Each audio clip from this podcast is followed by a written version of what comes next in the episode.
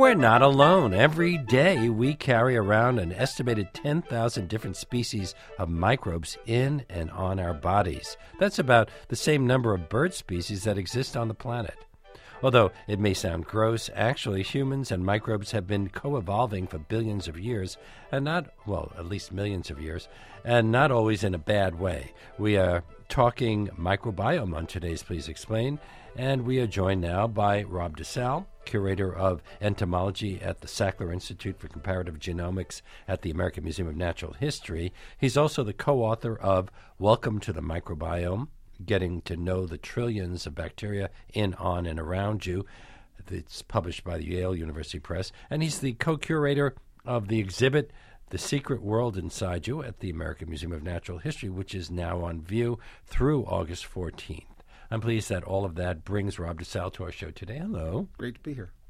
And um, for our listeners, if you have a question about microbes, microbe research, or the way microbes affect our health, give us a call at 212 433 9692. You can write to us on our show page at wnyc.org slash Lopate or on Facebook or Twitter where our handle is at Leonard Lopate. So how many varieties of microbes are on or in us? Depends on what your what part of the body you're talking about. Um, on our skin, there are, uh, say, in our belly button, for instance, uh, there are close to a thousand species. So with or without the lint? the, uh, uh, probably either way, um, and and it varies quite quite a lot from individual to individual. So my belly button microbes would be very different from yours. And is that because the belly button is just a warm place?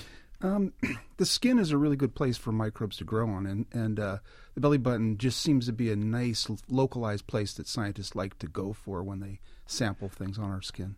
You said that um, yours would be different than mine. How much do microbial varieties vary from person to person? Is it true that a single kiss can transfer up to what is it? 80 million bacteria between two people? It depends on whether it's the French variety or the, the dry variety. But uh, um, each individual has a very different microbiome, that is, a very different cadre of microbes that live in and on them. And in fact, some researchers think that the microbiome in and on us can be used to identify us down to the individual, just like, say, a DNA fingerprint might be able to. But kissing usually doesn't result in an illness. So even though we're exchanging all of those bacteria, 80 million bacteria, most of it's benign? Uh, absolutely. And, and in, in fact, the grand majority of microbes that interact with us uh, at any point in any given day are not harmful to us at all. In fact, many of them are essential to our health.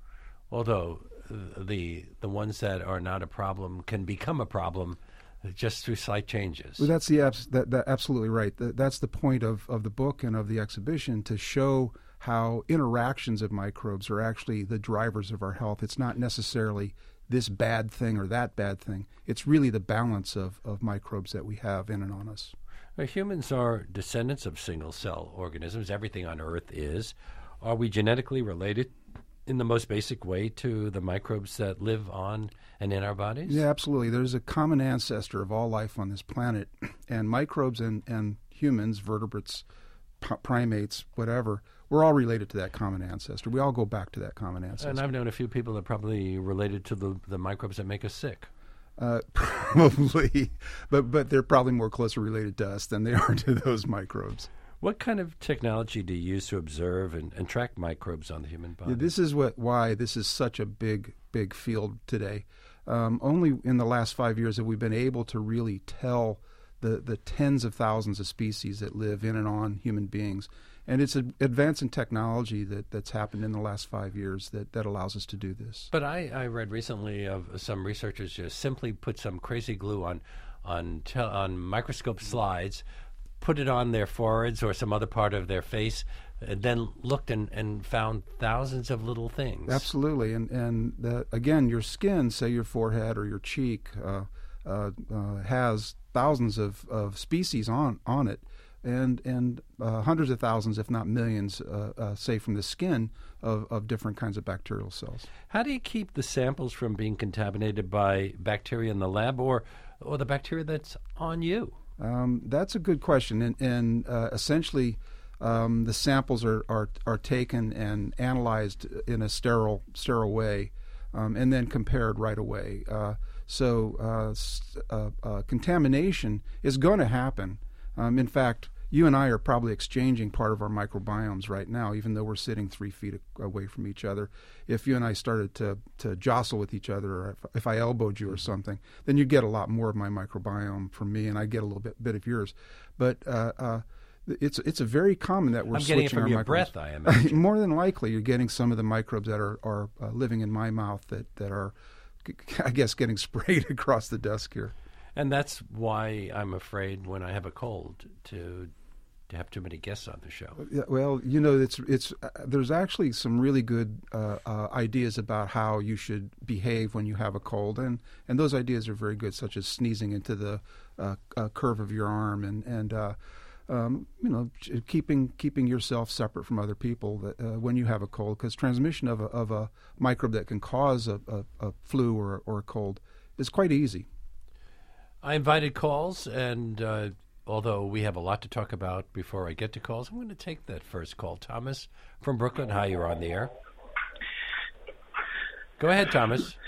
Hi, thank you. Yes, um, my question actually comes from years ago. I was studying uh, uh, traditional agriculture in Japan and found it very interesting that, that the Japanese farmers, especially the organic ones, but even conventional ones, were very aware of the connection between the microbial life of the soil and the microbial life of humans, and it factored into how they what their positions were on the use of pesticides or other biocides in agriculture. I'm curious whether your research includes that connection in any way. We absolutely discussed this topic in the exhibition at the museum and in our book, and it's a very important topic. and this is because uh, antibiotics have been overused in, in uh, modern modern life, and this has caused a real shift in the way that we interact with microbes.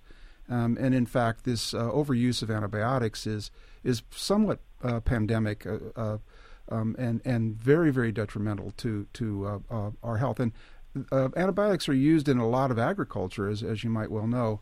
And the indiscriminate use of antibiotics in, in agriculture and, and in any other kind of, of part of our daily lives is, is really what we're trying to avoid. Well, when I come into the office every day, there is a little a dispenser that puts some antibiotic fluid onto my hands. Should I not be doing that? Well, you know, there's there's actually some research. The Purell. That, there's actually some research that that suggests that uh, overuse of of these antibiotic uh, um, agents, such as hand washes and things like that, are are really doing nothing more than uh, stripping away uh, the microbes that that uh, are interacting with you and leaving microbes that are resistant to to these uh, antibiotics and and antibacterials. So. Um, I don't want to say no, don't use it, um, but I, I would say don't overuse it basically. And that's the, the, the, message really is don't overuse uh, uh, these things because it, it, will amplify those microbes that are resistant to the antibacterials and to the antimicrobials. Yeah, I, read that uh, in the old days when parents didn't think twice about their kid playing in dirt, the kids actually wound up being healthier because they built up resistance to illnesses that today's overprotective parents or might uh, be denying from their children. Absolutely, and and there's a really great uh, study that that uh, uh researchers have done on the houses and on uh, microbes that live in houses, and the researcher who did this study makes a very strong argument for not cleaning your house. Oh God, very, my mother was often. really helping my health. Um, my, my guest is Rob DeSalle, who is the curator of entomology at the Sackler Institute for Comparative Genomics at the American Museum of Natural History. He also has written a book called Welcome to the Microbiome Getting to Know the Trillions of Bacteria and Other Microbes in, on, and Around You, written with Susan L. Perkins, who also, uh, and published by Yale University Press. She also was the co curator of the exhibit at the American Museum of Natural History. Yeah, absolutely. Yeah.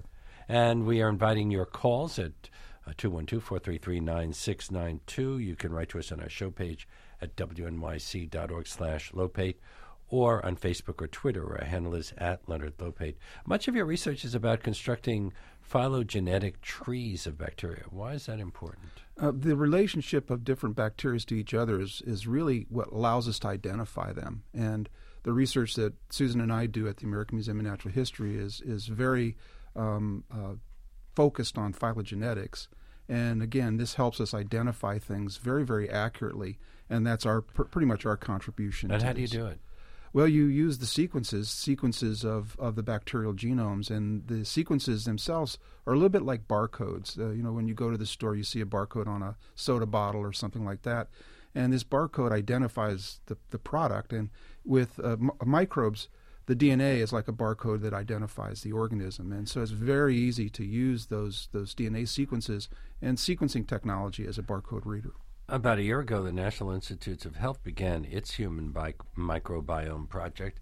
I was surprised that it only happened that late in the game. Yeah, Could yeah. we have done this earlier? Well, Should no, we? uh, that's exactly the, the, the point. Is that this tech, the technology that's developed over the last three or four or five years is really astonishing, and, and it allows us to do these things in, in so much greater detail than we were able to do, say, 10 years ago. Some of this research was being done 10, 15, 20 years ago, but it was very cumbersome. Now it's very, very uh, streamlined and very, very easy to do. And what have we learned so far that we didn't know in the past? We- We're learning that there are, are 10 to 100 times more species of, of microbes out there, uh, different kinds of microbes. We're learning that they're very specific to different parts of our body. They interact with us, they interact with each other, and uh, our bodies are really ecosystems. That's the, the main take home, home message that we're learning. Talk about that interaction. I've read that you're especially interested in horizontal gene transfer.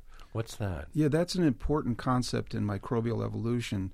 Uh, microbes don't have sex uh, like we do, and so they don't get new uh, uh, genetic material to face challenges uh, uh, in the environment.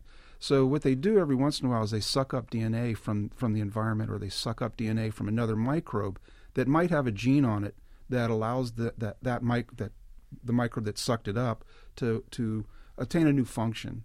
And this new function is, is usually a, a function that allows the microbe to survive better in an environment, such as an antibiotic resistance gene or something like that. So often these uh, the transferred genetic material uh, winds up patho- uh, pathogenic to humans. Yeah, Absolutely, and and uh, uh, again, it's mostly because of resistance. Uh, when you hear of these multiple resistant uh, strains of, say, Staphylococcus uh, out there, uh, these are strains that have, have sucked up pieces of DNA from other organisms that allow them to to uh, have multiple genes that allow them to be resistant to antibiotics. So we have these microbes in our bodies that are totally benign, and then just through this process, they wind up making us sick. Well, some of them do. Uh, some of Or they can make they us sick. they can make us sick, and there are certain uh, microbes in our bodies that that that are basically bad guys unless they're uh, interacting with other other kinds of microbes or unless they're in, in check. So, for instance, Staphylococcus, we actually have a lot of Staphylococcus in our nasal passage that could be pathogenic, but it's not pathogenic in our nasal nasal passage. Once it gets out of the nasal passage and say into our blood, then it becomes a, a, a bad guy. So it, it's all dependent on context. It's all dependent on the interactions that, that it's having with other uh, other microbes in our body and interactions with, say, f- the food we eat and and uh, say the antibiotics that we put in our bodies. Uh, don't we also have viruses of ancient viruses in our genetic material uh, that could kind of tell us about uh, where we've come from? Yeah, the, this and is uh, how our great ancestors got sick many, many Yeah. millions of years ago. viruses are awesome. There there are probably hundred times more kinds of viruses out there than there are bacteria, and so they're an amazingly diverse group of things. And they what ha- what's happened in our genome is that some of these viruses have jumped into our genome and gone to sleep, and and pretty much decided that they're going to stay there. And these viruses jump in very very specific places, and they they leave their history um, when they jump in, and and that's pretty much what we're using to tr- try to trace uh, uh, evolutionary events. You mentioned that there are many different types of microbes on the skin, but you've written that different types of skin surface will be home to different types of bacteria. For instance, oily skin regions have different microbes than dry regions. And don't conditions change in and on of the body all the time? For example, if I'm working out, I will get sweaty. Sure. Uh, there are certain parts of my body that will get sweatier than others. Um, so when my when my body is dry, do I have different a different microbial uh, setup on my on my skin than I do when I've been working out and sweating? Absolutely, it's a very dynamic system. It's it's a, it's a lot like like a rainforest, really, uh, uh, with with things moving in and out and and things. Uh, uh, growing better when you have different conditions, like say a sweaty underarm is a nice hot kind of uh, rainforesty kind of a thing, whereas your belly button is this dry kind of uh, um, um, you know, not not too cold, not too hot kind of an area. So so yes, things do shift and and and uh, move around even from from hour to hour during the day, but also from day to day and from uh, part of the month to part of the month. So, but most of those things sh- are, should be of little concern to us. Yeah, well, that's uh, uh, uh what we're hoping. Um, and research we need to do still do, need to do a lot of research to really pin down why these things are shifting so much and and uh, uh, what impact it has on our health. And I was wondering, we we talked about antibacterial soaps, for example, but what happens when we wash with normal soaps? Are we changing the microbiome as well? Yeah, we are, but, but we're not killing them off. Well, we're not entirely killing them off, and in addition a lot of the microbes that are going to be living on your body are coming from your uh, uh, direct surroundings. So, you know, you take your shower every day in your house, or you take your shower every day at the gym, and what happens is once you step out, microbes come back on you, and you're going to get pretty much the same microbiome back on you, uh, uh and um, you know, because you're a kind of a creature of habit, and you go go back home and you get microbes from there. And certain and, ones are more likely to be attracted to me than to you. Um, that that we're not sure of, uh, um, but it it may very well be that uh, you may have a different uh, pH on your skin than I do. Uh, that's uh, whether it's acidic or basic. Um, you may have different temperature on your skin. You may have different oiliness on your skin than I do, and that would certainly uh, dictate the kind of microbes that are are living on your skin versus my skin. My guess is Rob DeSalle. Uh, among other things, he's written a book called Welcome to the Microbiome Getting to Know the Trillions of Bacteria and Other Microbes in, on, and around you. It's written with, uh, with co written with Susan L. Perkins and published by Yale University Press. We're going to take a little break, and when we come back, we'll be taking your calls. Our number here is 212 433 9692.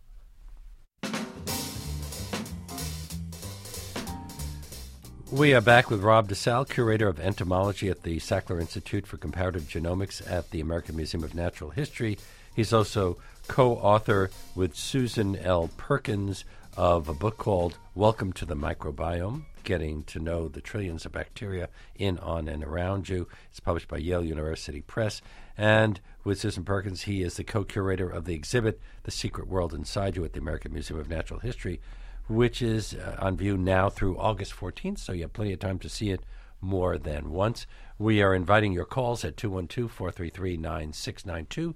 You can write to us on our show page at wnyc.org or on Facebook or Twitter, where our handle is at Leonard Lopate. And before we get to these calls and all the lines are lit up, uh, while we were talking about um, all of the microbiomes that are everywhere, I started thinking about dark matter, which is everywhere.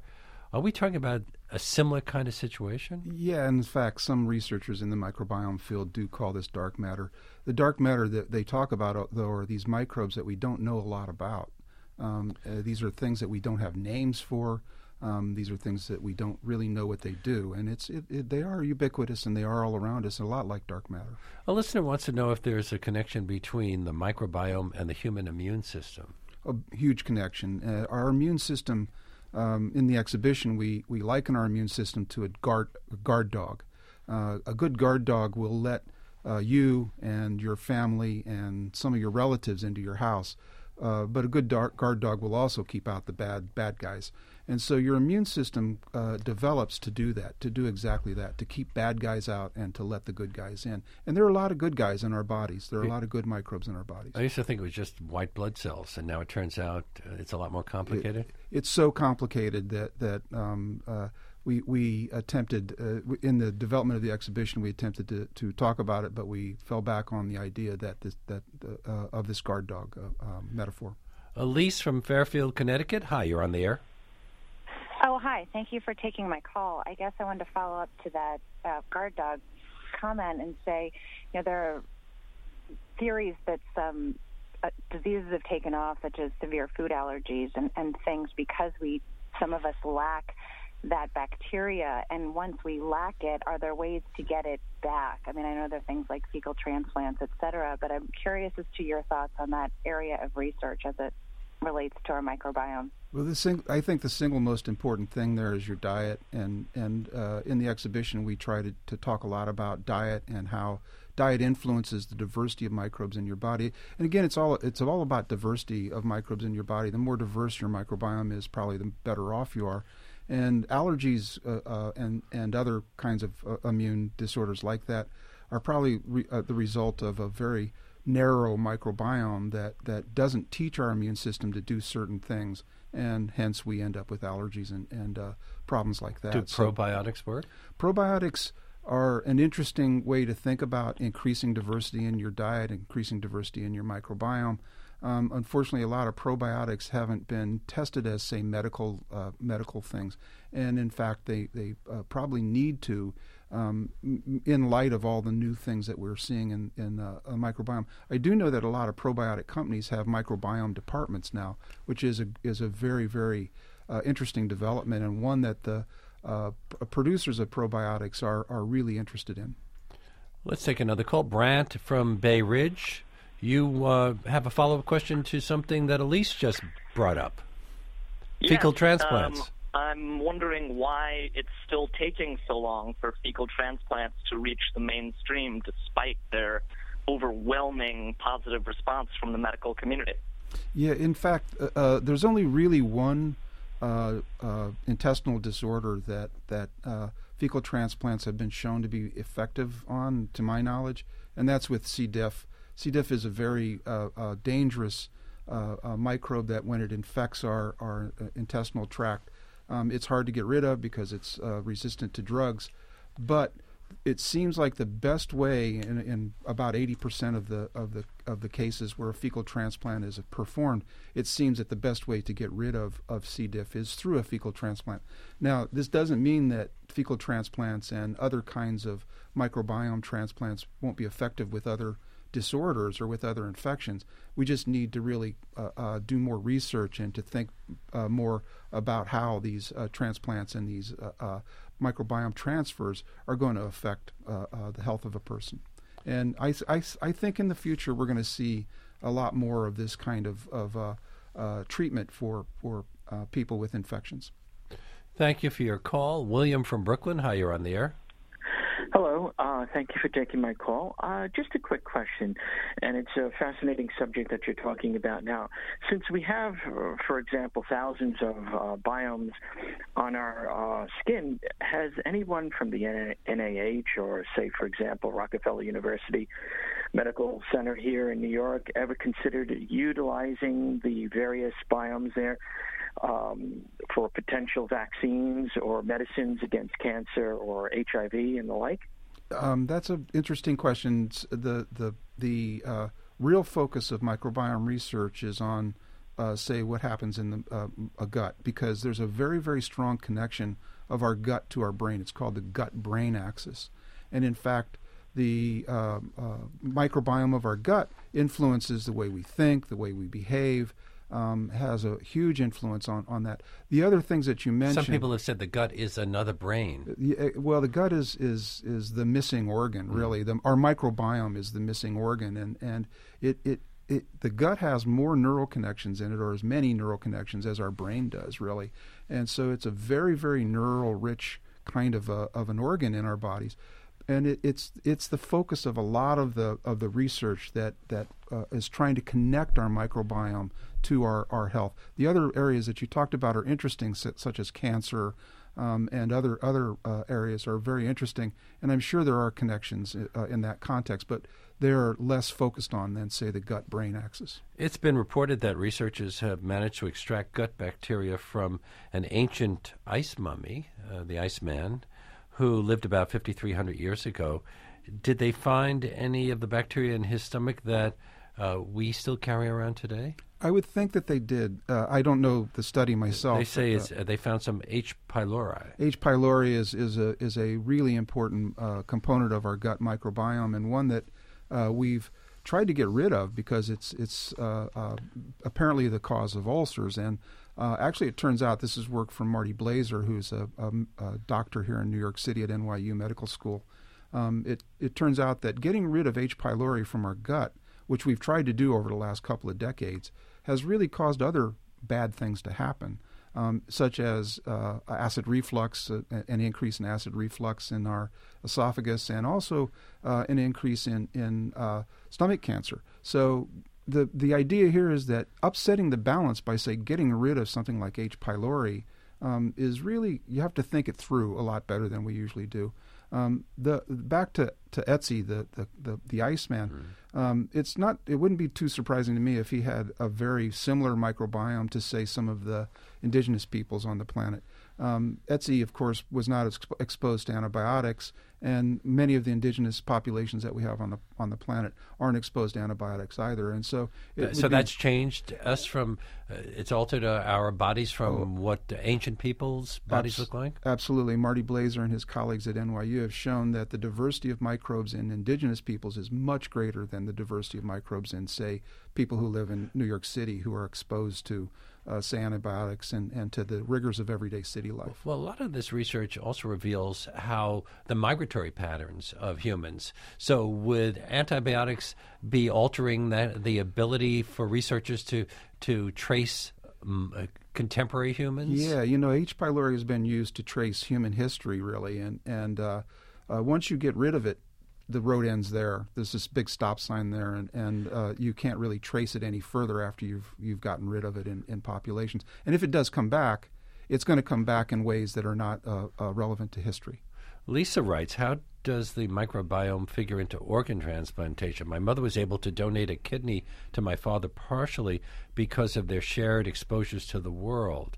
Are uh, is the microbiome uh, a reason?" Um, th- the research on that, I think, is just starting, and uh, I am familiar with a few papers that, that looked at the microbiome of, of uh, organ transplantation. And uh, my answer to that question is that I really don't know the answer, but I do know that there is research being done, and I, uh, with the research that's being done, I would expect some r- very interesting things to come out of it. Rich from Dingman's Ferry, Pennsylvania. Hi, you're on the air. Thanks, Len. This is great stuff. And so now I'm thinking how um, this will eventually end up in forensic science the way DNA has in the future. Oh, not another television show. oh, eventually, I'm sure. yes, again, we, I go back to the statement I made earlier that each of our microbiomes are very, very unique. And so a lot of researchers have uh, felt strongly that uh, we can use microbiomes to actually identify people. And so the moral of the story is don't leave much of your uh, uh, microbiome around. In fact, there there are companies that are making uh, products that that get rid of your microbiome. So uh, there's a there's a, a, kind of a double edged sword here. People who uh, had yeast infections were told to eat yogurt. Does that actually work? I don't know if, if there's been any strong research done on that again, the, the research done around probiotics is is um, not done in the in the same way that we do research around drugs and around uh, uh, surgical procedures and things like that. So I would I would think that if you uh, ha- if you ingest a probiotic, that it's going to change your gut microbiome a bit, um, and may not have a whole lot of an effect on, say, the the uh, female uh, reproductive tract or or you know any place where you might have a yeast infection. So I'm not sure about the connection there, um, but uh, you know again the research needs to be done, and we need to be thinking about it in more of a controlled kind of a way. And along those lines, and also uh, thinking about that kidney transplant. Do men and women have similar microbiomes? Oh, very different microbiomes. You could you, you could easily tell that you and I are males, and and uh, your uh, person, your technician who who keeps coming in and adjusting my microphone because I tend to move it around a little bit, um, would have very very different microbiomes, and that's because we have um, different reproductive tracts, and the reproductive tract is a very very nice place for microbes to live, and and again the female reproductive tract is very different from the male reproductive tract. Um, Moshe from Flushing, hi, you're on the air. Oh, thank you. Um, I always enjoy these Please Explain uh, sessions. Um, I have a close friend who got a nasty cat bite and uh, had to be treated with antibiotics and then developed the C. diff infection and had to be treated with even more antibiotics. And as a result, her biome apparently is really messed up. Uh, she can no longer comfortably digest most carbohydrates, so no pizza, no bread, uh, no French fries and um, she's at a loss to know how to um, get it back, especially since as other uh, callers have mentioned, the FDA hasn't approved the fecal transplant approach yet. So I wonder if your guest could suggest, you know, what foods to eat to maximize the diversity of her, uh, of her microbiome and try to restore things to a more natural balance. And uh, another listener, Susan, uh, is I was just going to put her on, but she's asking a similar question. If one has to take antibiotics for an extended period of time, um, what uh, sh- what are the long term effects? But uh, again, I don't want to give medical advice because I'm not a medical doctor, and I think you should discuss these things with your with your phys- physician. Are doctors very uh, knowledgeable about I this think these they're days? becoming more and more knowledgeable about it, and, and because this is a very very hot area and one that that uh, is is uh, discussed a lot in medical circles, I think it's becoming a, a, a major topic for doctors. But I think it, oh, the the the key word here is overuse. Um, if you overuse anything, it's not good. And um, this these continued courses of mic- uh, of uh, antibiotics um, for for various kinds of, of infections, you have to be very careful about that. And and uh, again, uh, you have to uh, bring this up with your doctor and, and make sure that your doctor understands that you think maybe you're overusing something. Well, and, let's bring and, a doctor into this. We have a pediatrician on the line, Dr. Kiki Welu. Hi, you're on the air. Okay. Well, being a pediatrician and um, having seen, I've been a pediatrician for some 30 years, and having seen the overuse, the constant, you know, amoxicillin for real or imagined ear infection, quote unquote. You have to make this quick. We're running out of time. I'm sorry. Yes. What, what we have come to is that it can be the same microbe and the same virus but the response to this invader depends on the child's immune system. Yeah. You, you, uh, we have 10 seconds it's left. dependent on the child's immune system, but I think it would also be dependent on the child's microbiome, the other microbes that are there interacting with it. I wouldn't be surprised Which if the if child that's has the- inherited from Uh, well, both the parents? child might in- inherit from the environment uh, that its that its parents have, have created for it. Um, but you, using antibiotics, you, again, uh, uh, I'm not saying don't use them because uh, absolutely sometimes you have to use them. Rob DeSalle is curator of entomology at the Sackler Institute for Comparative Genomics at the American Museum of Natural History. Uh, there's the exhibit there, The Secret World Inside You, and the book that he has co written, Welcome to the Microbiome Getting to Know the Trillions of Bacteria in, on, and around you. Thank you so much for being on. Please explain today. It's a pleasure.